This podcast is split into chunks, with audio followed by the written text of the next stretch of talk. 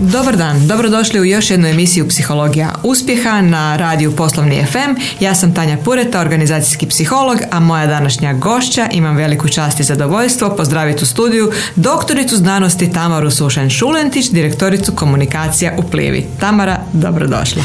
Dobar dan s vama i vašim slušateljima. E, Tamara, e, jako zanimljivu poziciju imate, direktorica ste komunikacije u Plivi, pa ćemo ovaj intervju otvoriti s pitanjem koji ide u samu suštinu teme. Koliko je komunikacija važna za uspješno poslovanje? Naime, uspješnost neke organizacije najčešće procjenjujemo financijskim pokazateljima, ali oni su posljedica njenog dobrog rada. Može li se izmjeriti svojevrstan indeks uspješne komunikacije organizacije i bi li se on pokazao kao važan preduvjet njenog tržišnog uspjeha? Apsolutno da. Postoje brojna istraživanja koja jasno govore o povezanosti uspjeha e, komunikacijskih napora određene organizacije sa financijskim uspjehom, sa uspjehom na tržištu, e, sa općenito dobrim osjećajem zaposlenih koji sigurno pridonosi uspjehu i, i, i profesionalnom i financijskom i svim kriterijima. Ja ovog dana ne bi izdvojila jedan indeks jer postoji jako puno mjerenja i u principu mislim da bi se organizacije trebalo usmjeriti na ono što je njima važno. E, uspjeh se isto tako različito definira. Neki ga definiraju uspješnost dionice na burzi, neki financijskim rezultatom, neki uspješnošću marketinške kampanje, komunikacije, brojem prodanih proizvoda, tako da ja mislim da bi svaka organizacija za sebe trebala odrediti ono što je njima najvažnije i te neke pokazatelje pratiti, naravno u skladu sa komunikacijskim smjernicama, naporima, ali ono što je sigurno zajedničko svim istraživanjima koje sam ja vidjela do sada je da postoji visoka povezanost između uspješne komunikacije i dobrih rezultata. Prvenstveno se to objašnjava zato što su zaposleni zadovoljni, angažirani, motivirani, lakše im je raditi, rado dolaze na posao, nemaju one grč u želucu. Jasno im je što trebaju raditi, to je vrlo važno. Svi misle da je to potpuno jasno, ali povremeno nije, pogotovo kada se radi o složenim organizacijama, više tržišta i tako dalje.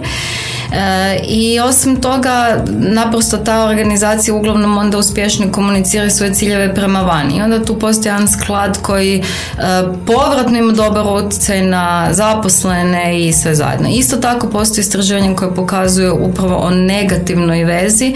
Dakle, ukoliko dođe do velikih problema na području komunikacije, da se to možda ne istog časa, ali vrlo brzo počne reflektirati i na uspješnost organizacije. imate dugogodišnje iskustvo na području komunikacija. Otkud ljubav prema komunikacijama? E, I misli, smatrate li se sad da ste stvarno onako stručnjak za komunikaciju? Pa ja mislim da ljubav prema komunikacijama nije neočekivana kao što ste me predstavili. Ja jesam psiholog i psiholog sam u duši, u srcu i na svim drugim područjima i e, to sam svjesno i namjerno izabrala i danas mislim da u stvari radim primijenjenu psihologiju. Iako su mnogi moji kolege bili sa manje ili više e, žara bi se složili ili suprotstavili tome, ali ja mislim da su komunikacije jako važne. U privatnom životu, u poslovnom životu uh, u stvari vrijede vrlo slična, da ne kažem ista pravila i um, to je područje koje se kontinuirano mijenja, gdje postoje nove spoznaje, gdje se stalno može učiti, dinamično je, meni osobno nikada dosadno, zato to volim. Sjajno. Um, vratit ćemo se poslije na, na tome koliko su komunikacije važne u privatnom životu. Međutim, evo, što zapravo znači biti direktorica komunikacija? Koje to procese obuhvaća uh, i uh, uh, kako su oni zapravo onda povezani, zašto su važni i kako su povezani s poslovanjem?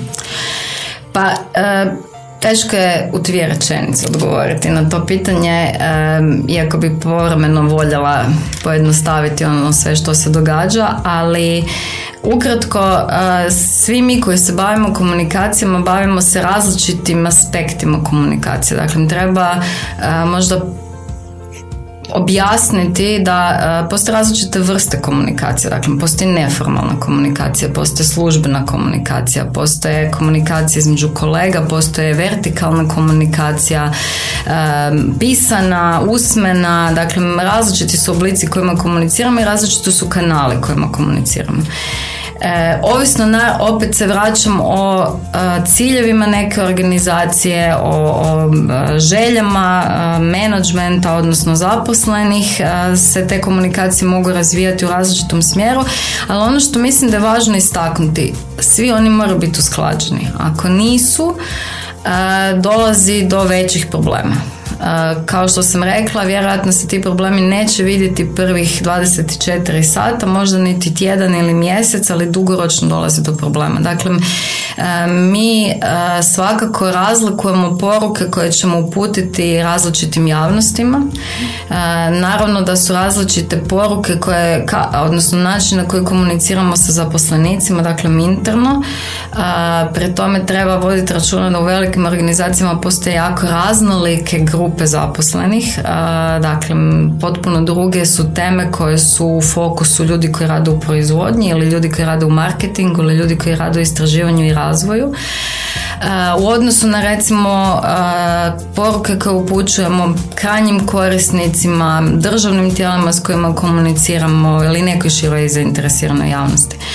E, ipak sve te poruke moraju imati iste teme jer ukoliko dođe do mimo i laženja e, naprosto kažem prvo dolazi do ne znam, glasina nezadovoljstva e, a može doći do otvorenih sukoba Dakle, ako jednu stvar prezentiramo jednima, drugu drugima, tu su problemi vrlo brzo vidljivi.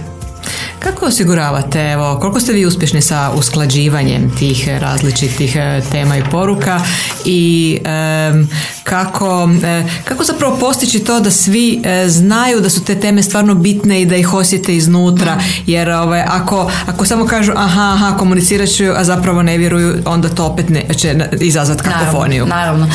Dakle, komunikacija za početak mora biti vjerodostojna i u, u principu upravo ova usklađenost poruka je refleksija vjerodostojnosti. Dakle, ako to nije, ako to ne, ako bilo što što radimo na tom području ne proizlazi iz onoga što je stvarno važno i gdje smo se, da, gdje postoji neki konsenzus da je to važno, dakle ne samo meni osobno, nego postoji konsenzus da je to važno, e, doći će do tog nesklada kojeg spominjem. E, dakle, vjerodostojno se postiže na različite načine. Mi kontinuirano u stvari pratimo, odnosno radimo istraživanja i interna i eksterna, e, pratimo kako nas drugi promatraju, kako mi sami sebe vidimo, usklađujemo to sa nekim drugim informacijama koje dobijamo imamo povratno na, kroz različite kanale i, i u stvari tu negdje se onda uh, može govoriti o nekoj usklađenoj vjerodostojnoj komunikaciji. Koliko smo uspješni u tome, ja to više volim prepustiti drugima da o tome govore, ali um, svakako, mislim, evo, s ponosom mogu istići, to nije moj osobni uh, uspjeh, nego uspjeh svih zaposlenika Plive, ali i svih mojih kolega um, je da smo jedna od vodećih kompanija, ne govorim sad samo financijski, nego vrlo, vrlo smo visoko na listi, listama poželjnih poslodavaca. Uh, ljudi vole biti u kontaktu s nama, ljudi vjeruju našim proizvodima, ljudi vjeruju onome što radimo. Mislim da su to u stvari najbolji pokazatelji koliko smo nečemu uspješni. Da uvijek možemo biti bolji, možemo, ali to je nam i posao. Mnogi bi se mogli zapitati nije li dovoljno da poduzeće samo dobro radi, da će onda se o njemu već dobro pričati, da rezultati pričaju. Neki čak i sumnjaju u kvalitetu poduzeća ako se samo hvali. Kakav bi bio vaš stručni odgovor na to? Trebamo li se sami hvaliti?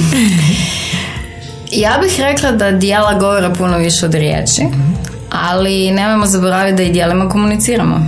Dakle, postoje različiti oblici komunikacije. A, Isto tako mislim da ne treba zaboraviti da pogotovo u današnjem svijetu u kojem postoji mnoštvo izvora informacija, mnoštvo različitih informacija kojima smo bombardirani, mi moramo doći nekako u fokus nečije pažnje. E, ja to volim uspoređivati recimo sa društvenim mrežama. Svi smo mi negdje aktivni na društvenim mrežama i drago nam je kada nas drugi prate. E sada da bi nas počeli pratiti nekako uopće moraju znati da postojimo. E, tako da u tom smislu e, mi mislim da organizacija treba govoriti o tome što radi, kako radi, što, im, što je toj organizaciji važno, kažem opet na različite načine e, i to ne mora biti hvaljenje povremeno, kažem, nekim postupcima možete puno više toga reći nego samo, ne znam, objavom na društvenim mrežama. Dakle, te stvari isto moraju biti usklađene. Da, dakle, komuniciramo tako i iz razloga da ljudima objavimo i svoje postojanje i za čega stojimo apsolutno, i sve. Apsolutno, mislim i e, vrlo često i dobijate pitanja ali povremeno ljudi ni ne mogu znati da se nečim bavite i da na nečem radite ako im to sami ne kažete. Dakle, ono što se kaže ako je u četiri zida i ako o tome niko ništa ne zna i ako se o tome neće reći šta je zato što se skriva, ali nitko od nas to ne komunicira, onda je nemoguće da drugi imaju takvu informaciju. Dakle, opet ja mislim da su pravila komunikacije vrlo jednostavna. Mi biramo naravno ono što želimo o sebi reći, ali i to što biramo govori o nama. Dakle, mi koliko smo spremni govoriti o nama poželjnim temama, nama neugodnim temama, koliko smo spremni odgovarati više manje na sva pitanja i koliko smo spremni u krajnjem slučaju ako na nešto ne možemo pozitivno odgovoriti, objasniti zašto ne možemo i dobiti, opet pogledati u ogledalo, dakle što javnost kaže, da vidimo kako izgledamo i objektivno, a ne samo kakve se sami sebi činimo. E, ja zato naglašavam ponovno ta mjerenja, možda zato što sam psiholog, to je još jedan od razloga, ali e, da, naravno da mi e, vjerujemo u to što radimo, ali kontinuirano treba gledati tu refleksiju očima drugih. Dakle, mi kroz nešto što su nezavisni izvori informacija i kroz različite istraživanja javnog mijenja i kroz interna istraživanja što naši zaposlenici misle, što žele, što misle da bi moglo biti bolje, e, što mediji govore o nama, što različite institucije govore o nama. Dakle, to su sve neke relativno objektivni pokazatelji. Nijedan sam po sebi ne, ne daje punu sliku, ali ako kombinirate sve njih, apsolutno svaki dan se treba pogledati u ogledalo i vidjeti što je dobro i što je loše. Ili što bi moglo biti bolje. E, super ste rekli da komunicirate, odnosno svi komuniciramo i, i dijelima, a ne samo riječima. E, međutim, ako izostane ta komunikacija riječima ili ako je pogrešna, kakve to posljedice može imati na sve dionike društva?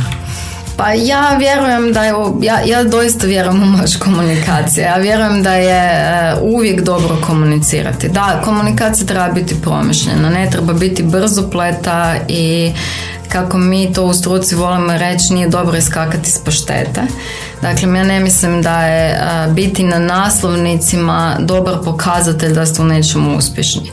Ali izostanak komunikacije svakako opet na duže staze ima negativne posljedice. Dakle, ako uh, vi ne komunicirate interno što je vama važno, ako ne komunicirate sa svojim zaposlenicima, počeš od nekih manjih radnih grupa, pa do velikih grupa, dakle nas je recimo u Hrvatskoj 2,5 tisuća, ako gledamo cijelu grupu u svijetu nas je 40, preko 40 tisuća u 60 zemalja svijeta, tu postoje različiti načini uh, kako jednu poruku spustiti kroz cijelu organizaciju. I e, važno je ljudima reći opet objektivno u čemu smo dobri i u čemu nismo dobri jer neki misle da se jako puno trude ali onda kada rezultati izostane su jako iznenađeni. Dakle važno je kontinuirano ili barem nekoliko puta godišnje vrlo jasno reći kako nas vide drugi kako mi sami sebe vidimo i što možemo napraviti bolje.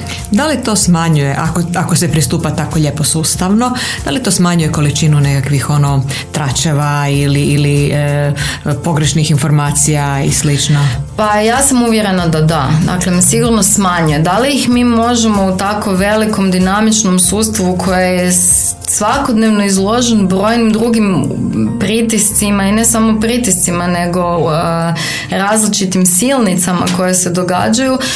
Ja ne bih rekla da je baš moguće u potpunosti izbjeći takve stvari ali upravo zato je važno se sustavno baviti s time vraćati uh, izgraditi kulturu u kojoj nije problem pitati u kojem se ljudi uh, rađe obraćaju službenim izvorima informacije nego um, da samostalno na kavi pokušavaju dosegnuti neke informacije. Mislim da je važno ljudima reći koga mogu pitati, ko su relevantni sugovornici. Ne, ne znamo svi sve, dakle mislim da treba ljude i naučiti i zato služe na kraju krajeva neke organizacijske strukture i neki procesi i ostalo. Ko je taj prvi sugovornik koga ću pitati? Mislim da je jako važno u komunikaciji reći ne znam odgovor, ali ću ga potražiti ili, ili ja ne znam, ali odi pitati tamo i tamo. Dakle, nije po meni dobar način da kažemo sve znamo, uvijek znamo, o svemu znamo. S jedne strane i s druge strane mislim da se trebamo prilagođavati publici s kojom razgovaramo, jer oni imaju različite očekivanja, različite potrebe, različita pitanja i naprosto moramo se sami prilagođavati onome s kim razgovaramo. A ne, a ne stručnim jezikom docirajući pristupiti i reći to, let mi to nikada nije dobro. To, to baš nikada nije dobro. To u, u poslovnoj komunikaciji više u vrlo formalnim mjestima ono naprosto ne prolazi.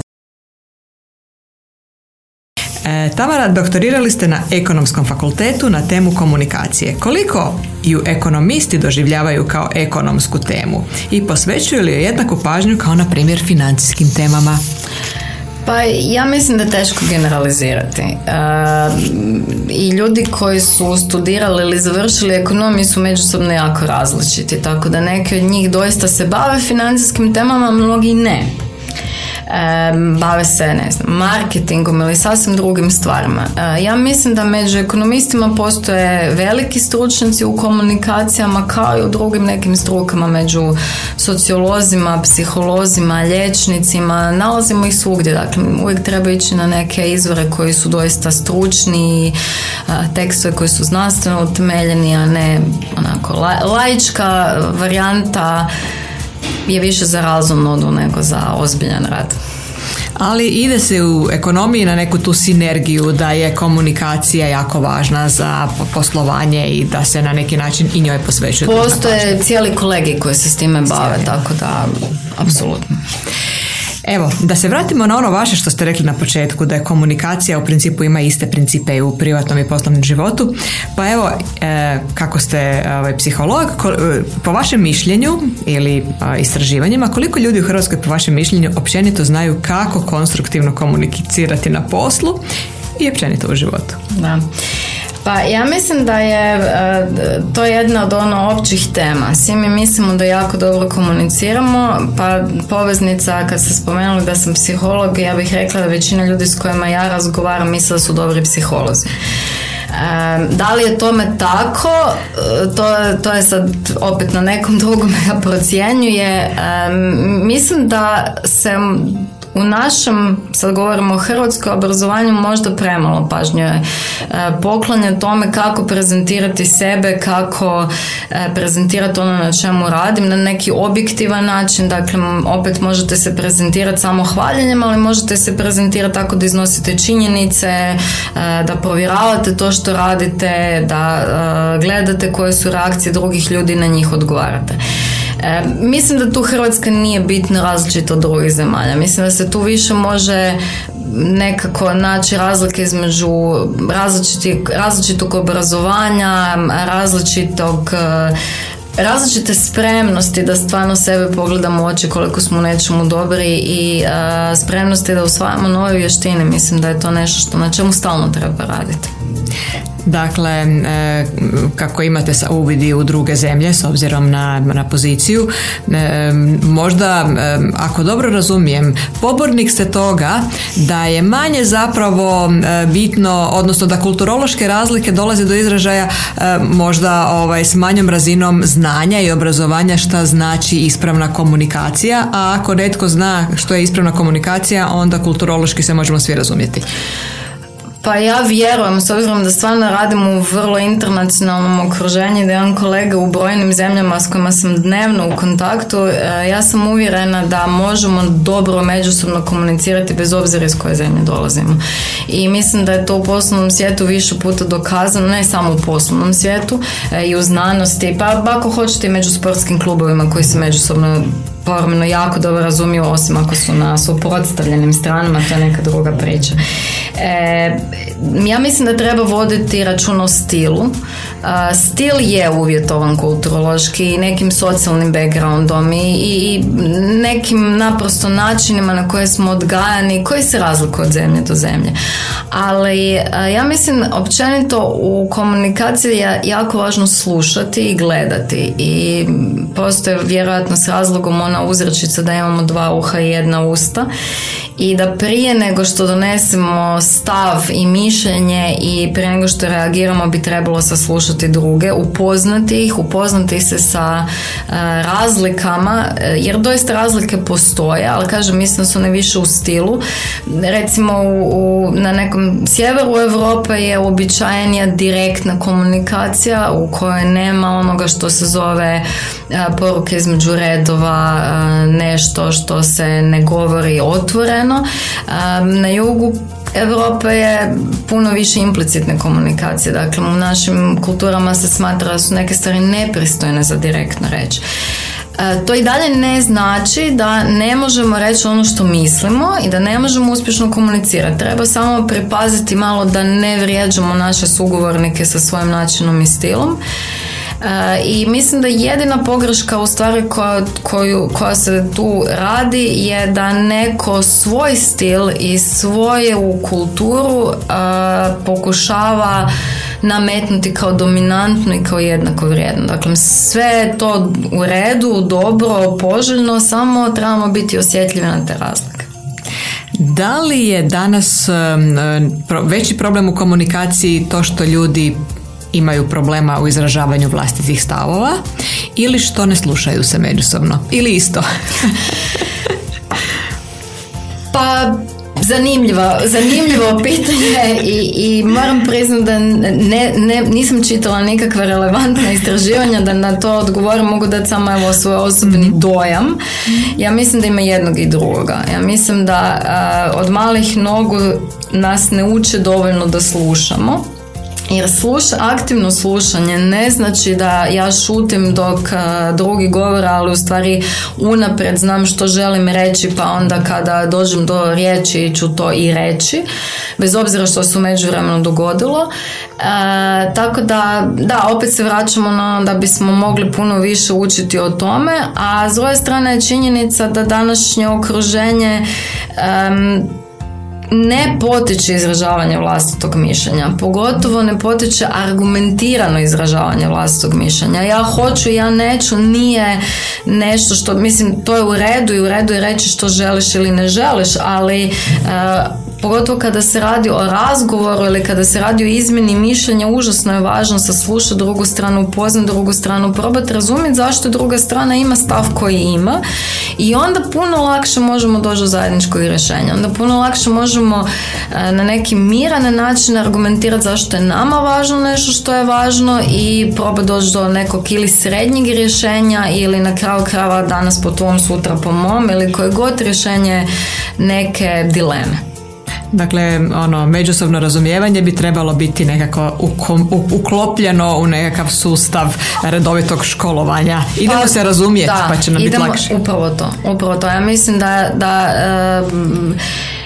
apsorpcija velike broja činjenica bez razumijevanja i argumentiranja ne doprinosi tome. A kažem, živimo u neko vrijeme kada su informacije jako dostupne, kada do svega možemo doći, ali ih vrlo nekritički primamo e, i onda reproduciramo dalje i zato dolazi do svih pojava tipa fake newsa i svega skupa kada određena grupa nečemu predaje jako puno e, važnosti bez da provjeri što stvarno stoji u osnovi toga i reproducira dalje i to danas sa mogućnostima koje imate i na društvenim mrežama i na nekim takvim kanalima dobija puno već veću vidljivost nego što smo to imali kada ranije. Tako da mislim da je kritičko sagledavanje i kritičko razumijevanje informacija danas puno važnija jer u stvari neke godine ili ako hoćete nekada smo trebali točno znati doći od točke A do točke B gdje se nalazi neka ulica. Danas imamo pametne telefone koji će vam nacrtati put i sve ostalo.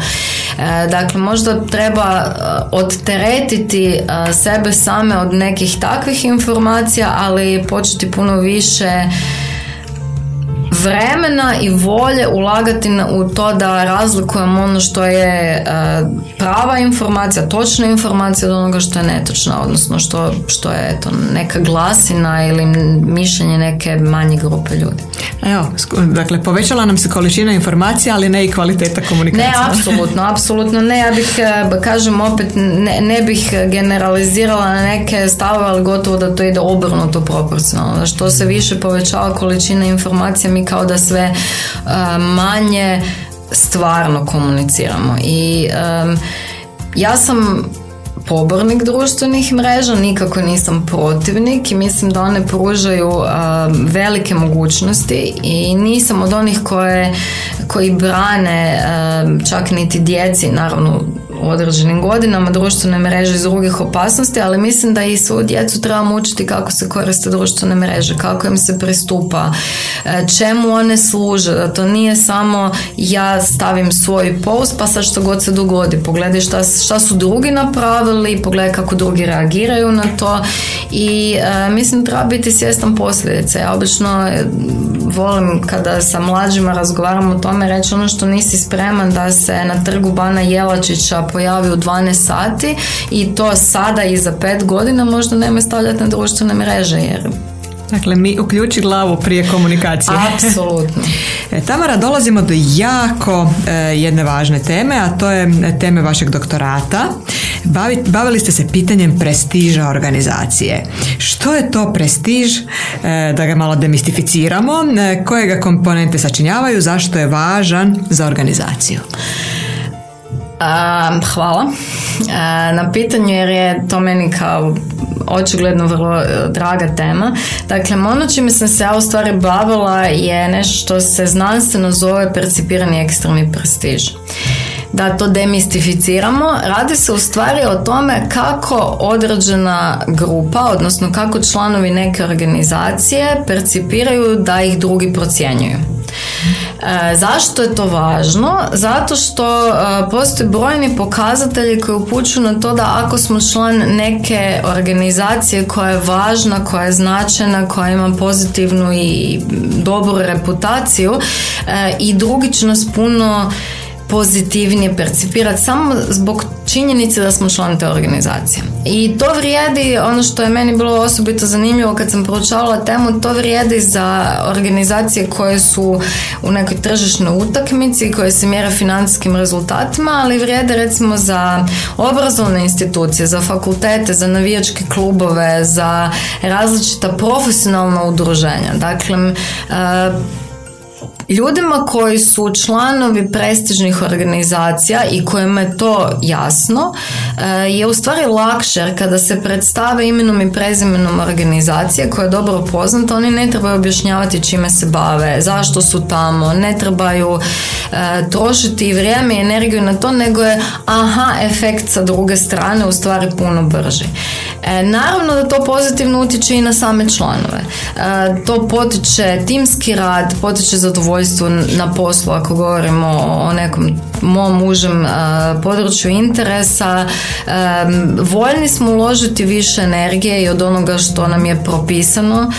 Voljni smo pomoći drugim članovima našeg tima da, da zajedno uspijemo i s druge strane, kada u tome uspijemo, onda se javno komuniciraju naši uspjesi što u povratnoj vezi ima opet pozitivne efekte na članove te organizacije. E, da li je taj vanjski prestiž dovoljan ili organizacija treba raditi neke, e, neke dodatne aktivnosti u smislu interne komunikacije kako bi pojačala efekt tog prestiža? E, pa prema dakle, mojim rezultatima, rezultatima u mom istraživanju e, eksterni, eksterni percipirani prestiž se sastoji od više faktora. Jedan od najvažnijih faktora je kako zaposlenici percipiraju organizaciju da, da li kao dobrog poslodavca ili ne.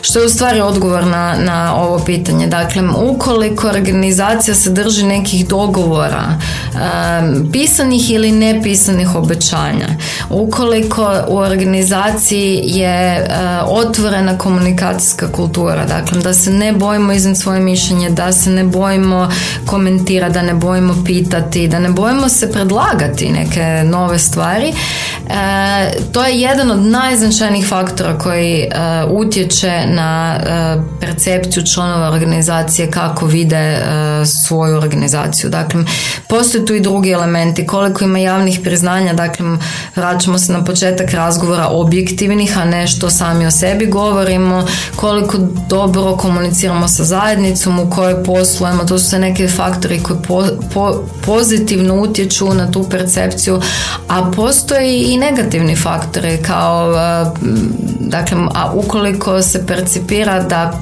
organizacija loše komunicira, da nisu vanjske i unutarnje poruke usklađene, to apsolutno negativ, stvara tu negativnu atmosferu, ima negativnu povratnu vezu. Dakle, moglo bi se reći da je taj prestiž kao jedno obećanje, jel? prema vani, prema unutra i koje se suštinski stalno treba ispunjavati da bi taj prestiž i ostao. Točno, to nije varijabla koja je zacementirana u vremenu, na tome treba raditi i tu se opet mogu vratiti na to da je komunikacija nešto što se sustavno događa. Dakle, i ako ste prošle godine napravili sve što ste rekli da ćete napraviti, e, kako je davno jedan moj šef rekao, dobro, za to si dobila plaću, a što ćemo sad napraviti dalje. Dakle, mislim da na tome treba raditi dalje i očekivanja se mijenjaju. Dakle, kad smo postigli jednu razinu, onda naravno i očekivanja svih uključenih strana rastu i treba ići dalje. Evo i za kraj, što biste poručili vezano kao komunikacijski stručnjak, vezano za komunikaciju organizacijama, a što kolegama psiholozima kako da nam svima bude bolje? Pa ne volim davati jednostavne savjete jer e, mislim da e, kao što sam rekla svaka organizacija ima svoje ciljeve i o tome treba voditi računa i svaka organizacija ima svoje javnosti o kojima treba voditi računa, ali svakako mislim da je komunikacija važna, e, da joj treba posvetiti vremena i pažnje, da se treba objektivno pogledati u ogledalu, dakle pitati druge što misle o vama, ne samo što mi iznutra mislimo o sebi. A, što se tiče kolega psihologa, pa ne znam što bih rekla. Meni je drago da vidim da u nekim novim kurikulima se više pažnje poklanja komunikaciji, ali s druge strane mislim da je to jedan skup znanja koje kolege imaju i žao mi da ga puno više ne koriste u ovom segmentu, da nema puno više kolega koji se bave područjem komunikacije jer bi imali puno toga za dati. Dakle, organizacije važno je da posvetite pažnju onome što vam je važno, a kolege psihologici otvorite svoje škrinjice s blagom da nam bude bolje i ovaj, slijedite svijetli primjer Tamare. Tamara, puno hvala na gostovanju, e, puno hvala na e, jako, jako zanimljivim odgovorima i vjerujem da će mnogima biti velika inspiracija za daljnje ciljeve, pogotovo u ovom teškom vremenu. Hvala Tanja. Doviđenja. Doviđenja.